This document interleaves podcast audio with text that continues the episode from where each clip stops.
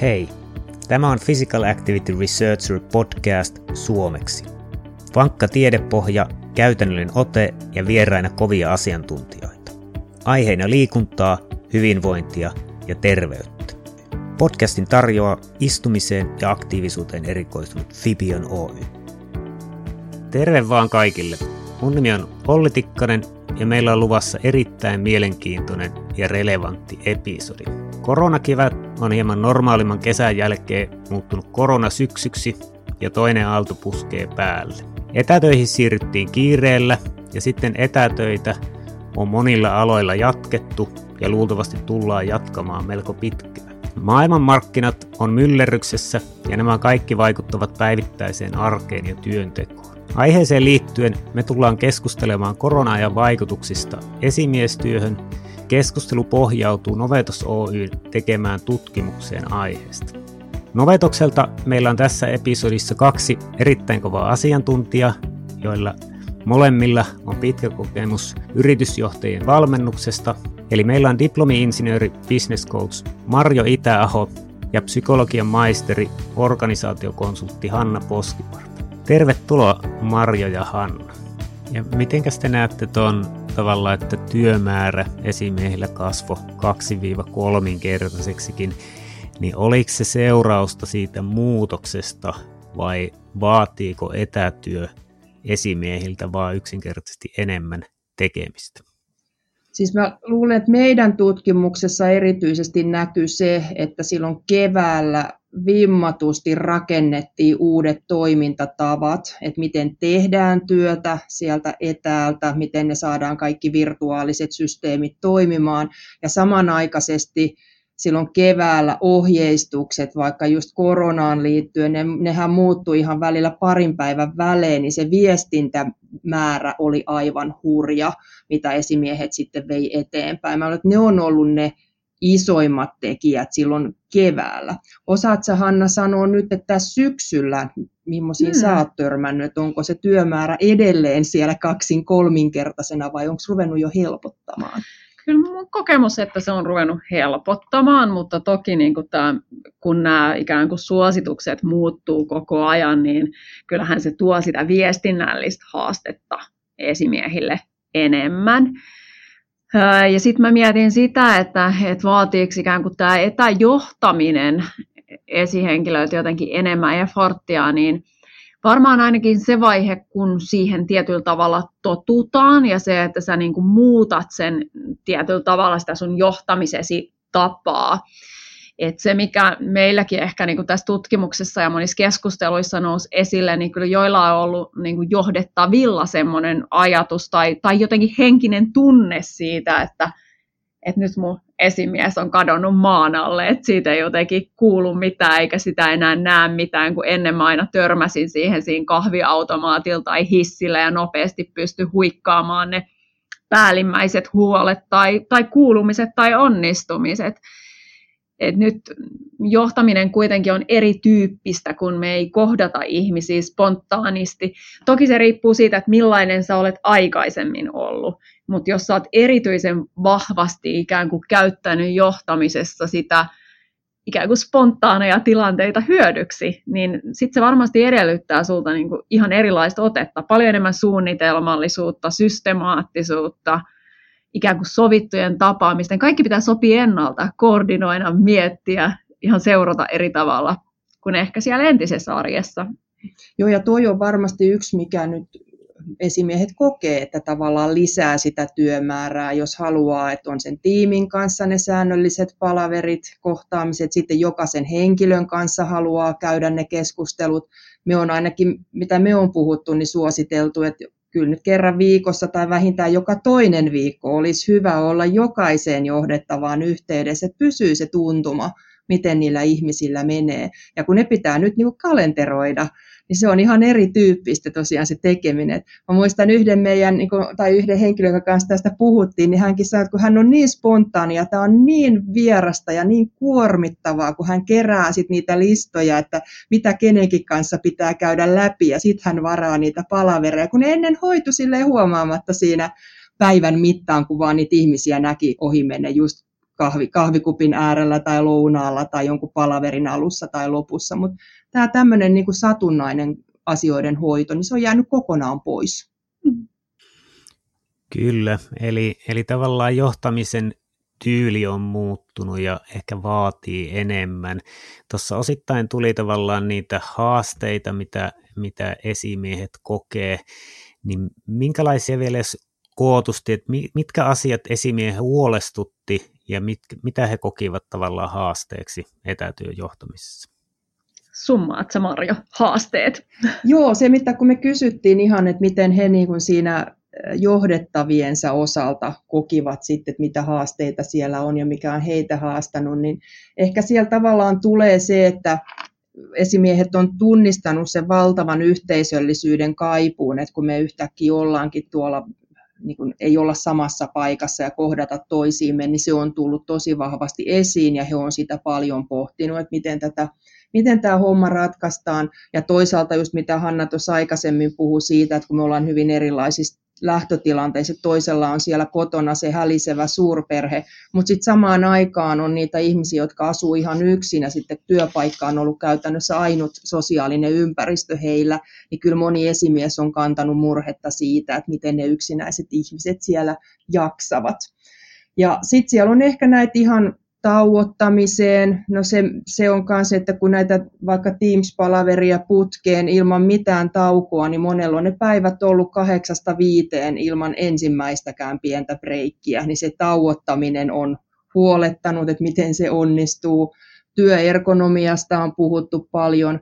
No siihen me on nähtykin ratkaisuja, että monessa yrityksessä on sitten toimistolta haettu näyttöjä ja sähköpöytiä ja ties mitä sinne kotikonttorille, että on saatu se paremmaksi. Ja sitten toisaalta tämä rajattomuus, että työaika, että miten se on, ehkä monelle se on ollut just hyvä, että on voinut päivällä pitää taukoja, tai keväällä varsinkin on joutunut pitää, kun on pitänyt kokata niille koululaisille ja päiväkoti-ikäisille ne ateriat siinä sivussa, mutta sitten taas osalla niin tavallaan on sit hävinnyt se työn ja vapaa-ajan ero.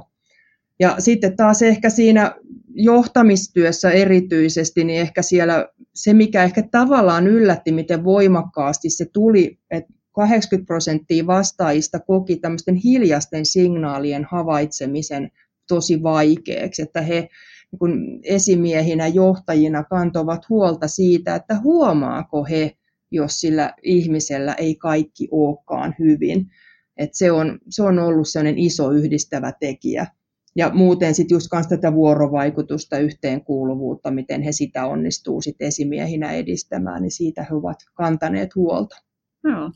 Ja ei sinällään ihme, musta tuntuu, että näiden tämmöisten hiljaisten signaalien huomaaminen, se, että olisi tarve olla huolissaan toisesta, niin musta tuntuu, että se on joskus tälleen livenäkin niin kuin vähän hankala huomata, että jotkut meistä ovat erityisen taitavia vielä peittämään sitä, että jos on väsymystä tai motivaatiohaasteita tai jotakin muuta semmoista, mutta erityisesti sitten, jos me ollaan tuolla varsinkin pimeän ruudun takana ja sieltä pitäisi jostain äänen sävystä havaita se, että kuinka se toinen ihminen siellä voi, niin kyllähän se nyt ihan äärimmäisen hankalaa silloin on.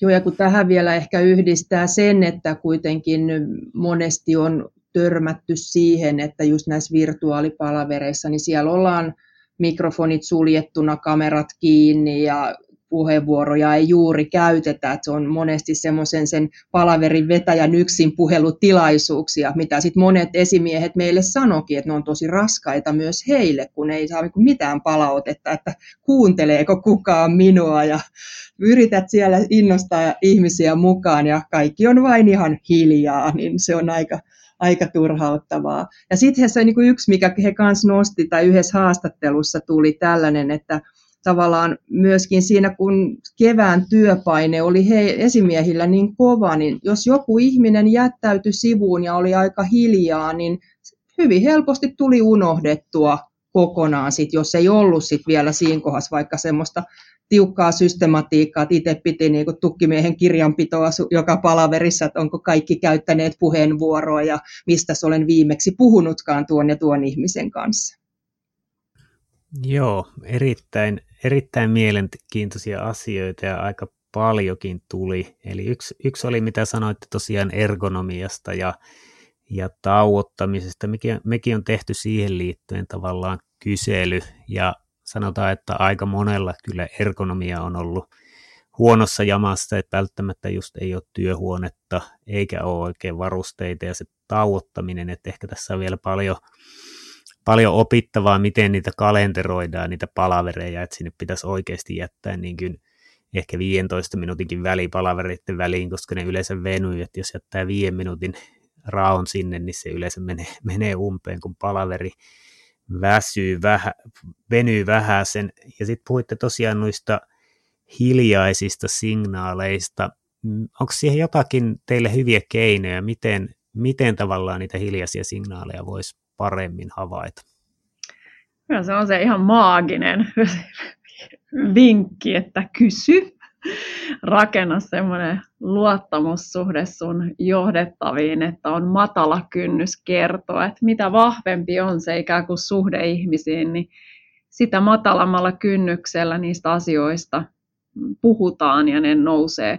Mutta myös, että on siinä ikään kuin itse myös esimerkillinen, tarjoaa niitä paikkoja, että missä kysytään niitä kuulumisia ja kuinka jaksaa, kuinka voi, mikä työssä tuntuu tällä hetkellä haastavalta tai vaikealta tai mikä tökkii, mitä nyt kieltä sitten ikinä haluaakaan ikään kuin käyttää, mikä käy omaan suuhun. Mutta ehkä semmoinen niin mun mielestä hirveän tärkeä vinkki on myös, että silloin kun me kysytään toiselta, että mitä kuuluu, niin meillä pitäisi olla, niin kuin, meidän pitää ottaa vastuuta siitä, että me ollaan myös valmiita kuuntelemaan. Et arjessahan aika usein me niinku kuitataan se kysymys silleen, että no ihan hyvää tai ok, niin me ei jotenkin saataisi tyytyä siihen, että vastataan tällä tavalla, vaan vähän pureutua syvemmälle ja kysyä, että no mikä voisi olla, mikä saisi sun fiiliksestä pykälän verran paremman, tai jos vastaa ok, niin mikä siitä teki ok, mikä sitä ikään kuin sun fiilistä jotenkin heikensi, tai jotenkin suhtautua sillä tavalla niin kuin positiivisen, niin kuin uteliaasti, että haluaa ymmärtää, kuulla, olla läsnä sen toisen ihmisen rinnalla ja auttaa siinä omasta esimiesroolista käsin toista onnistumaan siinä omassa työssään. Niin siitä se jotenkin lähtee. Ei meillä kenelläkään ole sitä semmoista kristallipalloa, josta me voitaisiin jotenkin nähdä, että nyt mun pitää tästä ihmisestä olla huolissa. Että myös se semmoinen niin kuin armollisuus, että ei me voida oikeasti mitenkään maagisesti havaita niitä hiljaisia signaaleja, jos ei niille ole mitään merkkejä. Ja paras merkki on se, että ihminen itse sanoittaa, mitä hänelle kuuluu.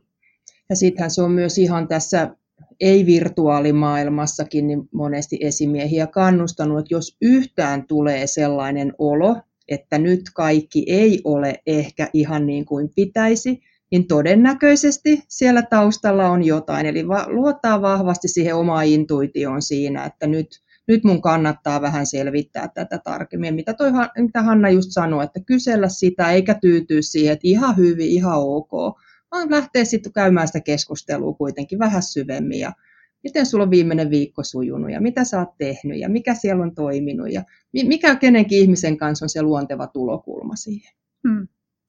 Se ei ole ikään kuin, mä joskus kuulen sen, että ihmiset niinku pelkää sitä, että no mitä jos mä oonkin jotenkin arvioinut väärin, että ne mun tuntosarvet jotenkin värähtikin jotenkin väärässä kohtaa tai liian herkästi, että mä olenkin huolissaan ihmisestä, josta mun ei oikeasti tarvitse olla huolissaan.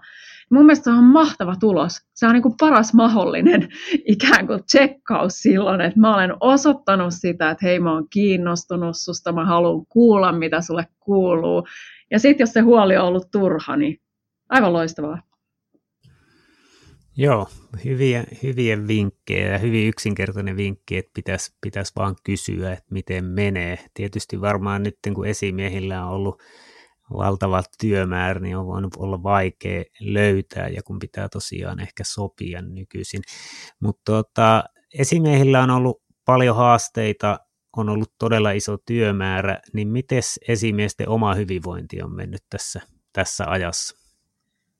No ehkä tuossa meidän tutkimuksessa niin taisi olla pientä viitettä, että aika kova jakso on ollut. Ei mitään ehkä semmoista niin kuin tosi tosi rajua sieltä noussut, mutta kyllä siellä on just nämä samat asiat, että miten ne työpäivät venyy ja se työn tauottaminen on ollut ihan retuperällä ja tällaiset, että he on joutunut kyllä tosi paljon antamaan itsestään. Mutta sitten tosiaan, niin kuin tuossa jo aikaisemminkin viittasin, niin myös tämä Työterveyslaitoksen Miten Suomi voi -tutkimus, niin löystän ihan saman, että esimiesten työn kuormituksesta kannattaa tällä hetkellä olla kiinnostunut, eli organisaatioissa kannattaa seurata sitä, miten meidän esimiehet voi, miten heillä menee.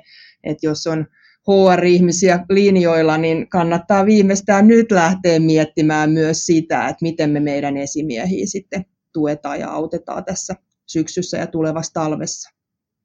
Kyllä, komppaan täysin Marjon ajatuksia. Joo, otetaan lyhyt mainos tähän väliin. Yrityksemme Fibion on tosiaan erikoistunut istumisen ja aktiivisuuden mittaamiseen, analysointiin ja muuttamiseen. Me tarjotaan palveluja monille tahoille yksilöstä yrittäjiin ja tutkijoista organisaatioihin. Jos olet kiinnostunut omaa hyvinvointisi ja terveytesi parantamisesta, tsekkaa fibion.me eli .me ja opi, miten Fibion motivoi ja opettaa arjen pieniin muutoksiin, joilla on oikeasti iso vaikutus pitkällä aikavälillä. Jos taas työyhteisön hyvinvointi kiinnostaa ja haluat oppia lisää tehokkaasta ja todennetusta Fibion Active Office-ohjelmasta, tsekkaa fibion.fi. Jos taas olet terveyden, hyvinvoinnin tai liikunnan ammattilainen, tsekkaa fibion.pro ja opi, miten sinä voit hyödyntää Fibion analyysiä työssäsi. Fibion, liikuttavaa hyvinvointia. Ja takas podcastiin. Joo, ja mitenkäs että esimiehillä oli haasteita, miten he sai kautta haki sitten apua ongelmatilanteissa? No nämä oli aika aktiivisia myöskin nämä meidän ikään kuin otoksesta kommentoineet esimiehet, että moni oli aktiivinen siinä, miten haki itselleen tietoa. Ja me kaikki ollaan esimerkiksi huomattu, että niin näiden podcastien kuin webinaarien määrä on tässä kevään aikana lähtenyt räjähdysmäiseen kasvuun, niin se on ollut yksi sellainen paikka, että mistä ihmiset on niin kuin itse lähteneet hakemaan itselleen apua, tietoa ja näkökulmia, että on niin kuin haluttukin panostaa siihen. Ja esimerkiksi on ollut myös aika tietoisia siitä tämmöisistä hyvistä niin kuin hyvinvointikäytänteistä, että kyllä moni, niin kuin noista, jos mä muistelen meidän haastateltavia, niin kyllä sanottiin sitä, että on tärkeää kiinnittää näihin asioihin huomiota, että hyvin tietoisia se oli, mutta osalta toki ehkä jäi vähän tekemättä. Ja organisaatioiden sisällä on panostettu paljon, että onhan ollut niin kuin todella kattavia niin kuin palveluita ja organisaation sisäinen tiedottaminen on moni on sanonut, että sieltä on saanut paljon tietoa. Mitäs Marjo vielä? Joo, kans just nämä organisaation sisäiset, että moni kertoi sitä, että oli niin kuin koulutuksia hyvin nopeallakin tahdilla, että jos vaikka sitten, että miten otetaan virtuaalipalaveri näitä järjestelmiä käyttöön, että on otettu esimiehiä siinä. Mutta kyllähän tuossa meidän tutkimuksessa tosiaan, kun me kysyttiin, että mistä sitä apua ja tukea on saanut, niin just nämä webinaarit ja kirjat, niin oli ihan ehdoton ykkönen. Että se oli niin kuin näky se viime kevään tarjonta siinä tosi hienosti. Mutta sitten ihanan moni on omalta esimieheltään saanut sitä tukea, että on ollut siinä se semmoinen sparrauskaveri. Ja sitten myöskin se oma perhe ja ystävät on ollut tosi tärkeä semmoinen tukilähde. Ja ilahduttavan moni myös niin kuin omalta tiimiltään on saanut tukea. Toki siihen me saatiin myös ihan vastakkaisiakin niin kuin haastatteluissa tuli, että ei tiimi kyllä auttanut yhtään, mutta kyllä sitten kuitenkin tuossa kyselypuolella niin noin 40% koki, että heillä on sieltä omalta tiimiltäänkin saaneet tukea siihen omaan työhönsä, esimiestyöhönsä. Ja sitten tässä taas ehkä se, että yllättävän alas sit jäi vaikka se oman organisaation HR:n suora tuki siihen esimiestyöhön. Et ehkä sitten ei mielletty näitä erilaisia koulutuksia muita, että ne tulee sieltä, mutta monista kanavista on sitä apua ja tukea haettu siihen viime kevään tilanteeseen. Ja se on ehkä tänä syksynä mun mielestä hieno nähdä tosi moni organisaatio panostaa tällä hetkellä nimenomaan tähän tai puhutaan hybridijohtamisestakin, niin miten esimiehiä autetaan toimimaan paremmin auttamaan niitä omia tiimejään paremmin, niin koulutusta on aika paljon järjestetty eri organisaatioissa. Joo.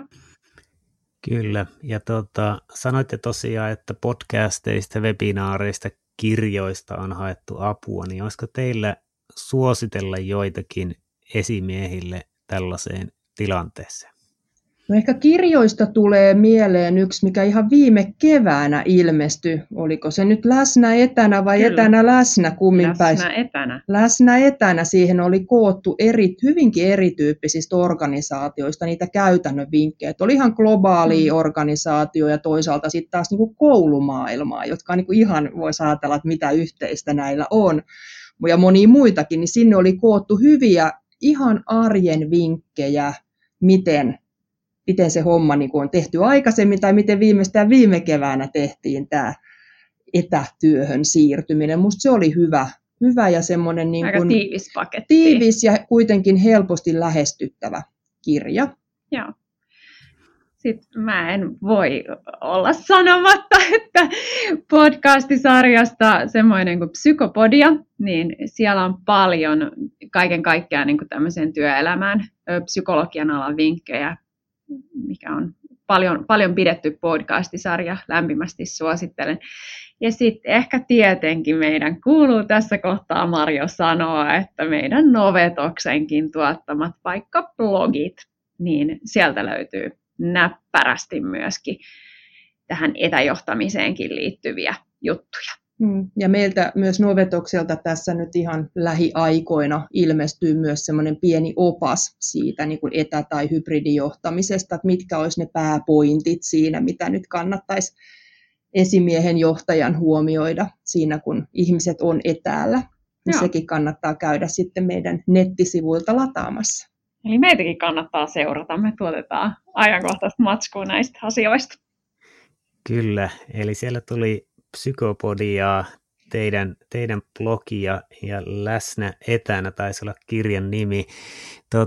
Sanoitte kirjasta, että siinä on hyvin tiivistettynä niitä, niin haluaisitteko nostaa joitakin pointteja jo tässä siitä kirjasta esille?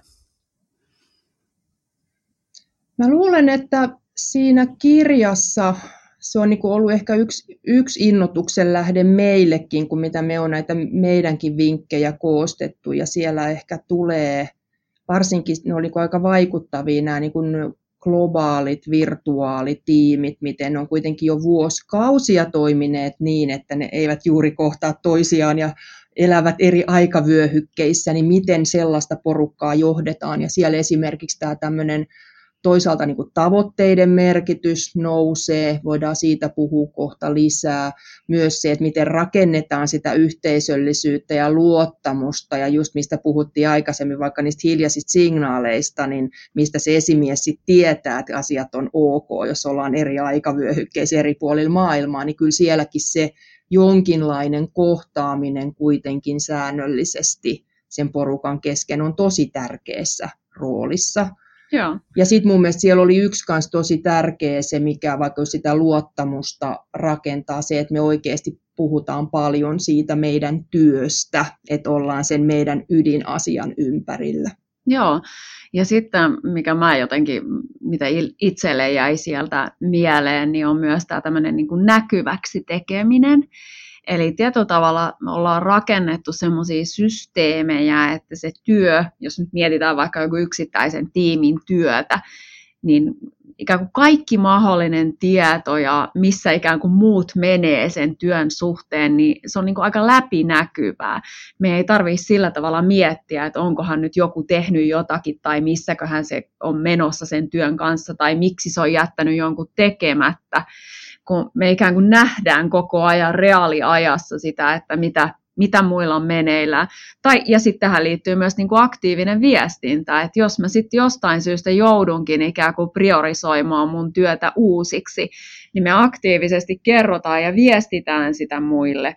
Niin ei tarvitse niin kuin spekuloida siellä mielen päässä, että no miksi joku on jotainkin jättänyt tekemättä ja tehdä kaiken näköisiä tulkintoja, että hyvin semmoinen niin kuin avoin kommunikointi, viestintä ja erityisesti näissä tiimeissä on myös paljon semmoista niin kuin välitöntä vuorovaikutusta, että siellä toimii aika hyvin semmoiset erinäköiset niin kuin vaikka chattityyppiset keskustelut, missä vaihdetaan vinkkejä, neuvoja, kuulumisia, lähetetään päivän parhaat vitsit tyyppisiä juttuja, että myös niin kuin ylläpidetään sitä semmoista niin kuin kepeyttä ja keveyttä ja yhteisöllisyyttä. Et niin kuin Marjo sanoi, että paljon puhetta siitä työstä, se on läpinäkyvää, me tiedetään missä muut on, mutta samanaikaisesti myös niin kuin huolehditaan, että ihmiset tuntee toisensa ja on tilaa myös semmoiselle välittömälle, vähän kepeämmällekin vuorovaikutukselle, kyllä me sitäkin kaivataan. Kyllä, joo, erittäin hyviä pointteja. Mitäs vinkkejä, suosituksia tämän tutkimuksen pohjalta voisi antaa tavallaan, onko se nyt vai hybridijohtamista, niin mitäs te nostasitte esille? No me ehkä tiivistettiin nämä niin kuin 4 semmoiseen alakohtaan nämä meidän vinkit on meidän tutkimuksen pohjalta, ja ensimmäinen siellä on tämmöinen niin kuin just vuorovaikutuksen ja yhteisöllisyyden tukeminen. Toisena puhutaan työn hallinnasta, priorisoinnista, ja siellä tulee just näitä tavoitteisiin ja tämmöiseen liittyviä asioita. Sitten on tärkeää kolmantena huolehtia siitä niin kuin luottamuksen rakentamisesta ja vastuullisuudesta, vastuun antamisesta ja ottamisesta. Ja sitten tietysti tämä 4. meillä on hyvinvointi ja just nämä hiljaiset signaalit, joihin aikaisemminkin jo vähän viitattiin. Mutta vuorovaikutus ja tämä yhteisöllisyys on meillä tässä 1 ja ihan tarkoituksellakin. Haluatko sä, Hanna, siitä muutamia ihan konkreettisiakin vinkkejä antaa? Voin antaa. Joo, jos nyt mietitään yleensäkin sitä, että millaiset tiimit on niin kuin tuloksekkaita ja menestyviä ja toimivia, niin kyllähän niissä tiimeissä on ehdottomasti huikean paljon parempi yhteisöllisyys ja vuorovaikutuksen taso, kun taas sellaisissa tiimeissä, joissa ei viihdytä tai tulos on alhaisempi tai asiakastyytyväisyys on heikkoa. Ehkä se meidän pointti on, että sitä yhteisöllisyyttä pitää rakentaa tämmöisessä hybridijohtamisen mallissa ja maailmassa, että se ei synny itsestään. Pitää olla niitä paikkoja, missä ihmiset voi kohdata ja keskustella niin työstä kuin niistä ehkä vähän niistä kepeämmistäkin jutuista.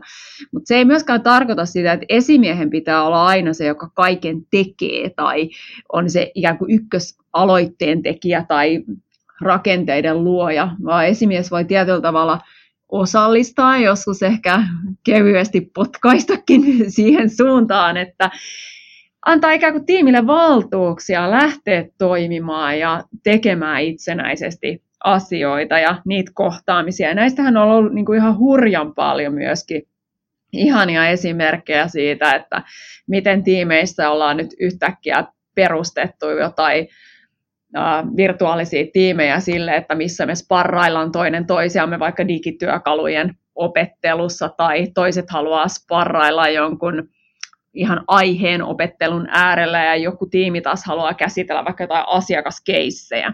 Mutta mitä enemmän me annetaan ikään kuin kannustusta, valtuuksia siihen suuntaan, niin kyllähän se tiimi lähtee myös toimimaan. Että tämmöistä aktiivista osallistamista ja joskus tosiaan ehkä kevyesti vähän, voisiko sanoa väkisinkin, että jos me mietitään vaikka kokouksissa keskustelua siellä virtuaalisissa keskusteluja, niin ihan suoraan kysyä ihmisen nimellä, että no mitä sinä nyt Olli ajattelet tästä asiasta, tai mikä sun ajatus oli, tai laittaa ihmisiä virtuaalisestikin pienryhmiin keskustelemaan, että me saadaan kaikkien ääniä kuuluvaksi, tai se mikä moni on kokenut tosi hyödyllisenä, niin on toi chatti.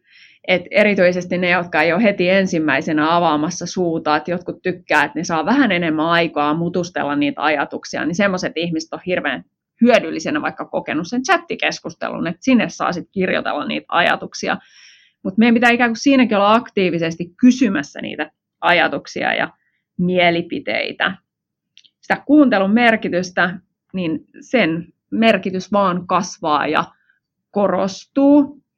Ja se, mikä on niin kuin huomattu, että ehkä tässä virtuaalisessa maailmassa on aina on se semmoinen jännite siellä, että kuka sen mikin seuraavaksi avaa, ja siinä on semmoinen jännitysmomentti, että no mitä jos mä alankin puhua sit samaan aikaan päällekkäin jonkun toisen kanssa, niin siihenkin vaan niinku reilusti niinku madaltaa sitä kynnystä, että no hei, ei se haittaa, että ota sä sit se seuraava puheenvuoro, tai myös se, että me maltetaan ikään kuin olla siinä, että se on hiljaa ja sieltä linjoille ei kuulukaan kenenkään ääntä, että mun ei tarvitse heti ensimmäisenä hyökätä sinne täyttämään sitä tyhjää tilaa.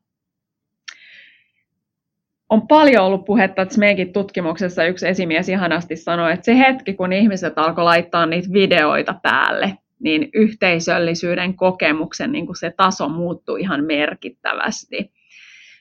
Kyllä meitä ihmisiä vaan auttaa se, että me nähdään niitä ilmeitä ja eleitä ja jollain tavalla sitä ihmisen kokonaisolemusta, kun pelkästään se ääni, niin jos ei ne videot ole tähän mennessä ollut päällä, niin toivottavasti viimeistään nyt. Toki ymmärrettävää, että joskus vaan yksinkertaisesti niin sanotusti kaista ei riitä, että sit se vaihtoehto ei ole käytettävissä, mutta aina kun on, niin parempi niin. Mikäli mahdollista, niin olisi hirmu tärkeää, että tiimi voisi joskus kohdata myös livenä. Ja tästäkin musta tuntuu, että on ollut tosi paljon hyviä esimerkkejä, että ihmiset on lähtenyt metsäretkille ja ollaan viety ehkä, jos on varsinkin iso tiimi, niin ei ollakaan siinä 30 hengen porukassa, että sitten mennään pienemmissä porukoissa ja huolehditaan turvaväleistä, mutta ollaan kuitenkin tehty jotakin sellaista, mikä rikkoo sen semmoisen arjen, että jokainen tönöttää vaan yksin kotona. Niin kyllä niistä on nautittu ihan valtavasti. Sitten mitä tässä jo paljon puhuttiinkin, tämmöisiä pieniä henkilökohtaisia kohtaamisia, että ne ei ole aina sen ison porukan kanssa, että ihmisillä on mahdollisuus, ei pelkästään sitä ikään kuin esimies-alaissuhteessa kohdata, mutta myöskin niin, että kannustaa niitä tiimiläisiä, että hei, et ei sen sijaan, että sparraa aina esimiehen kanssa, niin mitäs jos sä sparraisit jonkun sun kollegan kanssa tästä kysymyksestä, että tietoisesti ikään kuin ohjata ihmisiä kohtaamaan toinen toisiaan. Nää nyt äkkiseltään, tämmöisiä vinkkejä. Unohdinko mä Marjo jotain? Ei, mun mielestä sä annoit aika kattavan pläjäykseen erilaisia vinkkejä, miten saa sitä vuorovaikutusta ja yhteisöllisyyttä tuettua ja aikaiseksi. Ja kyllähän tuossakin on just se, että vaatii suunnitelmallisuutta. Kyllä. Tämäkin, että se ei, niin kuin sä sanoit heti alkuun, ei se tule itsestään, vaan sen eteen pitää tehdä töitä. Ja jos ei sitä kukaan sitä muusta työtä tee, niin sitten se on se esimies tai johtaja, joka sen tekee.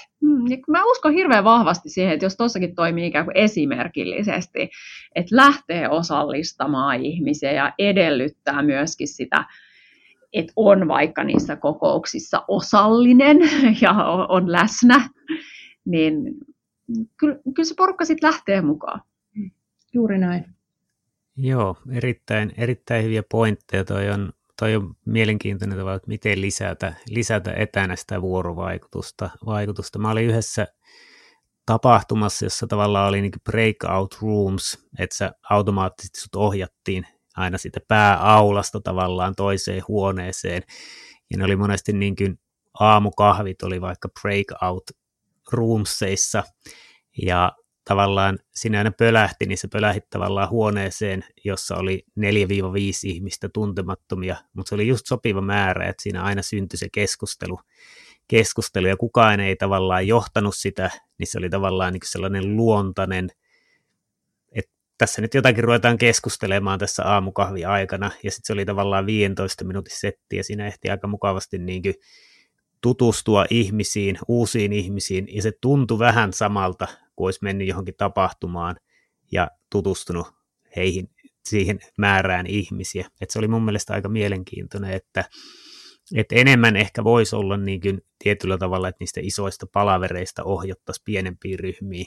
Vähän niin kuin vaikka pakotettaisiin tavallaan vaan pienempiin, että siinäkin tavallaan sä vaan päädyit juttelemaan joidenkin ihmisten kanssa. Se toimi mun mielestä aika hyvin. Onko teillä tähän niin kuin vinkkejä, että miten sitä niin kuin luoda sitä pienempiä ryhmiä, luoda vuorovaikutusta ja ehkä sitä informaalia viestintää tuoda enemmän näin etänä? No kyllähän varmaan, jos on, puhutaan vaikka tiimin palavereista ja jos on iso porukka, niin tosiaan, että jos ei se oma tekninen ratkaisu mahdollista vaikka just näitä breakout-ruumeja, joihin voi siitä vaan sattumanvaraisesti heittää ihmiset niihin pieniin porukoihin, niin sitten täytyy vaan etukäteen jakaa ihmiset ja laittaa heille vaikka eri linkit niihin pieniin porinaryhmiin, sit, jossa ollaan. Ja tässä me on myös paljon pohdittu sitä, että eihän sen esimiehen tarvitse itse tätä kaikkea tehdä. Että mitä jos vuoron perään aina joku tiimistä on sitten tämmöinen vähän niin kuin fasilitaattori tai tämmöinen moderaattori siinä esimiehen rinnalla ja huolehtii nämä tämmöiset tavallaan tekniset ratkaisut, että saadaan se palaveri sujumaan ja esimies voisi sitten keskittyä sen sisällön kuljettamiseen. Mutta se on vähän niin kuin pitää etukäteen miettiä, että miten se meidän teknisillä ratkaisuilla on mahdollista ja hyödyntää, koska kyllähän se niin kuin kerroit Olli sinäkin, niin kun jo ollaan pienessä porukassa, niin kyllä sitä juttua vaan sitten lähtee tulemaan, mutta jos me ollaan vaikka 20 hengen tiimi, niin me ollaan kaikki hiljaa. Juuri näin.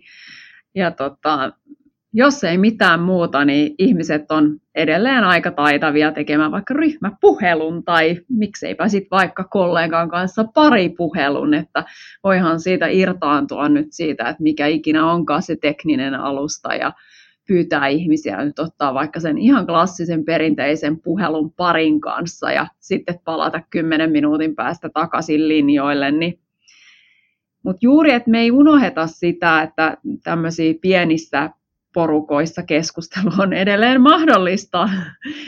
Siellä ikään kuin neukkarissa se on helppo sanoa, että no niin, otapa siitä vierestä pari ja juttele parin kanssa, mutta kyllä me pystytään tekemään se myös näin etänä ja virtuaalisestikin, mutta vähän se vaatii enemmän sitä suunnitelmallisuutta ja systematiikkaa.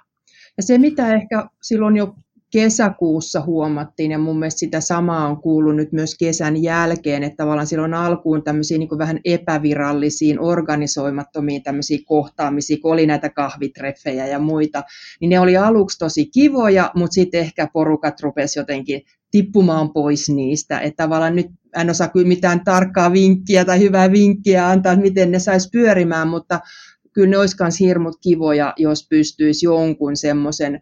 Minustakin tämä on tietynlainen rakenne, että meillä on vaikka kerran viikossa tai sitten joka päivä, mikä sopii siihen omaan kulttuuriin, että on joku tämmöinen ehkä epävirallisempikin kohtaaminen. Joku vaan jaksaa sitä sitten pyörittää, niin kyllä ehkä sinne aina joku tulee mukaan ja hyväksytään se, että kaikki ei tule joka kerta sellaiseen.